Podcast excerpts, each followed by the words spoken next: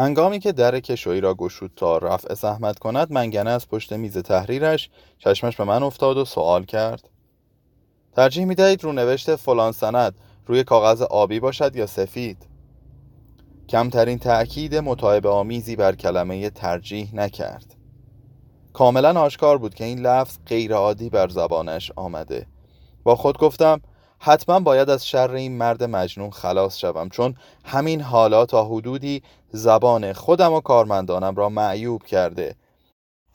اگر فرض بگیریم که مخمان تا کنون مسئول مانده باشد ولی مسلحت دیدم اخراجش را فورا اعلام نکنم. روز بعد متوجه شدم بارتلبی کاری نمی کند جز آنکه کنار پنجره بایستد و در بحر خواب و خیال قوطه ور شود.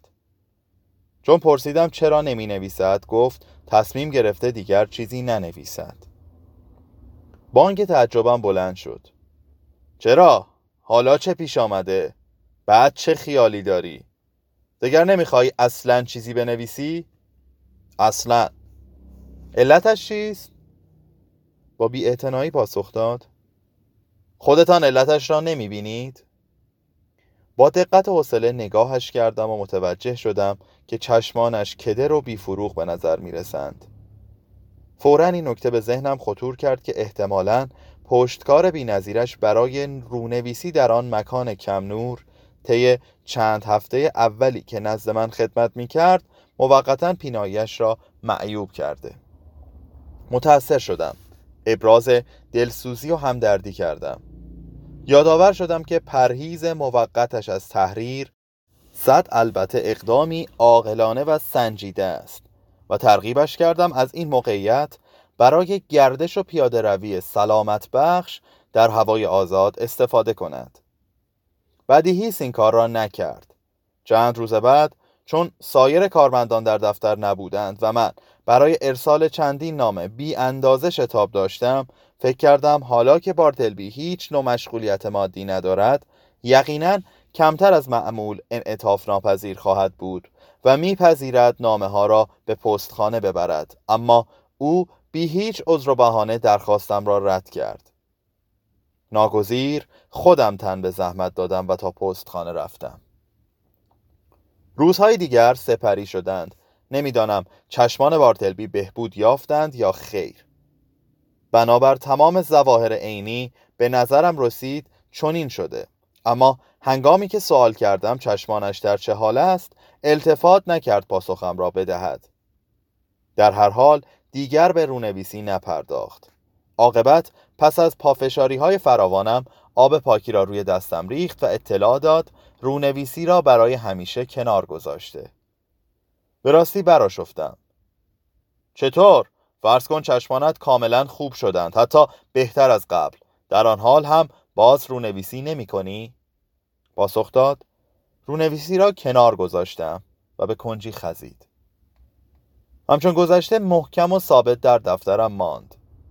نه محکمتر و ثابتتر از قبل. اگر چون این چیزی میسر و قابل تصور باشد چاره چه بود؟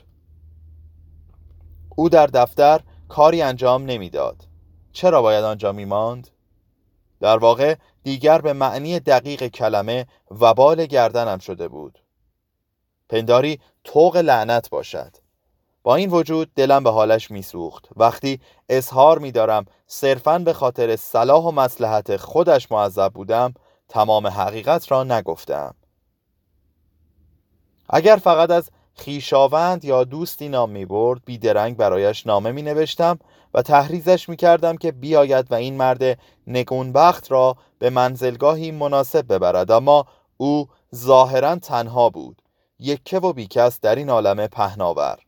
تخت پاره میان اقیانوس اطلس.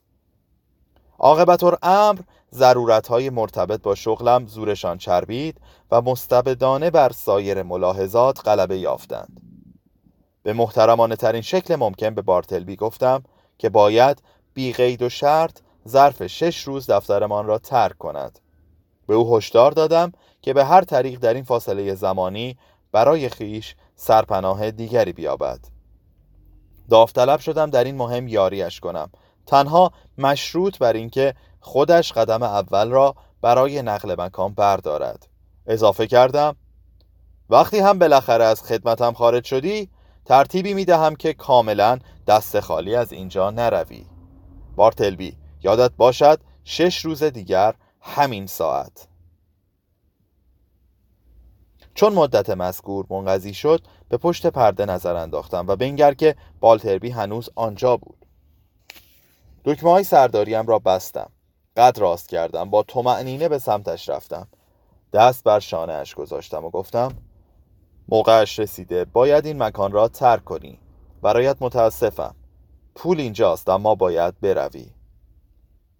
در حالی که همچنان پشت به من داشت جواب داد ترجیح می دهم نروم. باید بروی. ساکت ماند. عرض کنم خدمتتان که اعتماد بی حد و حصری به درستکاری عادی این مرد داشتم. او بارها سکه های ششپنی و شلینگ هایی را که روی بیمبالاتی بر زمین میانداختم به من پس داده بود. کلا در این امور جزئی بسیار شلختم. بنابراین وقایع بعدی چندان دور از انتظار نبود. گفتم بارتلبی دوازده دلار بابت تتم حساب به تو بدهکارم. بفرما سی و دو دلار. بیست دلار اضافی نوش جان خودت. پول را قبول می کنی؟ و دستم را با اسکناس ها به سویش دراز کردم ولی او ذره هم تکان نخورد. پس میگذارمشان اینجا و آنها را زیر وزنه روی میز نهادم. سپس کلاه و اسایم را برداشتم و در همان حال که به طرف در می‌رفتم خیلی خونسرد سر چرخاندم و اضافه کردم. بعد از اینکه وسایلت را از این دفتر بیرون بردی لطفا در را قلف کن. بارتلبی زیرا غیر از تو همه رفتن و بی زحمت کلید خودت را هم زیر پادری بگذار تا فردا صبح بردارمش. چون دیگر نمی بینمت همین الان خدافزی کن. اگر بعدا در منزل جدیدت خدمتی از من ساخته بود تردید به خود راه نده و با ارسال نامه مرا از موضوع مطلع کن. خدا نگهدار بارتلبی و ایام به کامت. اما او در جوابم حتی یک کلمه هم نگفت.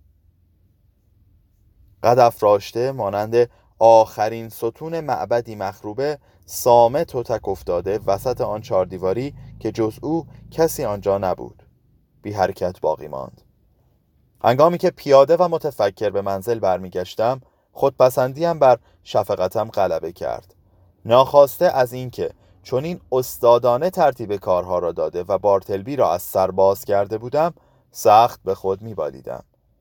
اقدامم را استادانه مینامم و به یقین در نظر هر آدم عاقل و بیغرزی چنین مینماید. زرافت شیوه عملم در این بود که در نهایت آرامش انجام گرفت. نه تهدیدهای سخیف در کار بود نه هیچ نوع قدرت نمایی.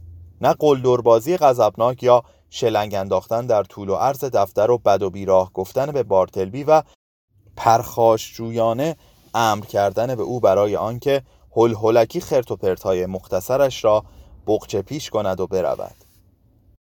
بی هیچ اقدامی از این قماش توسل نجستم. بیان که با هیاهو بارتلبی را بیرون بیاندازم عملی که احتمالا از نابغه حقیر سر می‌زد مبنا را بر این گذاشتم که او می رود و بر این مبنا آنچه را لازم بود گفتم. هرچه بیشتر به طرز برخوردم فکر می کردم بیشتر مجذوبش می شدم لیکن بامداد روز بعد هنگام بیداری به شک افتادم. خواب به نحوی بخار خودپسندی را از سرم پرانده بود. یکی از پرمتانت و خردمندانه ترین ساعتی که نصیب انسان می شود درست پس از بیداری صبحگاهی است. شیوه عملم همچنان به نظرم زیرکانه می آمد ولی فقط به صورت نظری. اینکه در عمل چه پیش می آمد حکایت دیگری بود. و اشکال از همینجا ناشی می شد تصور اینکه بارتلبی برود حقیقتا دلپذیر بود. اما نهایتا مبنایش را صرفا من گذاشته بودم و بارتلبی در آن سهمی نداشت. نکته اساسی نبود که آیا رفتن او از دفترمان را مبنای مفروض قرار دهم یا نه بلکه آیا او خود ترجیح می‌داد چنین کند یا نه. او بیشتر مرد ترجیح ها بود تا مبانی مفروض. بعد از ناشتایی پیاده راهی محل کارم شدم و با خود له و علیه احتمالات ممکن را احتجاج می کردم لحظه گمان می بردم اقدامم شکستنی حقیرانه بوده و بارتلبی سر حال و سلامت مطابق معمول در دفترم جا خوش کرده لحظه بعد یقین می آوردم که صندلیاش را خالی خواهم یافت و به همین ترتیب پشت سر هم تغییر نظر می دادم. نبش برادوی و کانال استریت گروهی انبوه و هیجان زده را دیدم که ایستاده و گرم گفتگو بودند. هنگام عبور شنیدم که کسی گفت شرط میبندم میماند. گفتم میماند؟ شرط قبول پولت را رو کن. بی اختیار دست به جیب بردم تا خودم هم پولم را در بیاورم تازه آن وقت یادم آمدان روز انتخابات است کلماتی که تصادفاً به گوشم خورده بود هیچ ربطی به بارتلبی نداشت بلکه به پیروزی یا شکسته یکی از نامزدهای شهرداری مربوط می شد چنان غرق دقدقه ذهنی خیش بودم که خیال می کردم تمام رهگذران برادوی در هیجانم شریکند و در باب همان موضوع با من مناظره می کنند به راهم ادامه دادم. خورسند از اینکه هم همه خیابان بر حواس پرتی موقتی پرده کشید و آن را پوشاند. آنچنان که قصدم بود زودتر از معمول به دفترم رسیدم. مقابل در لحظه ای درنگ کردم و گوش سپردم. هیچ صدایی نمی آمد حتما رفته بود. دستگیره را چرخاندم. در قفل بود. بله شیوه عملم اعجاز کرده بود. او حالا فل واقع باید قیبش زده باشد. لیکن اندوهی قریب با احساس پیروزیم توأم بود و از موفقیت درخشانم تقریبا متاسف بودم. وقتی کورمار کورمار زیر پادری دنبال کلید میگشتم که بارتلبی میبایست برایم آنجا گذاشته باشد تصادفا زانویم به قاب چوبی در خورد و صدایی بلند شد. شبیه دق باب و در پاسخ به آن کسی از داخل گفت هنوز نمی شود فعلا مشغولم. بارتلبی بود. صفحه 46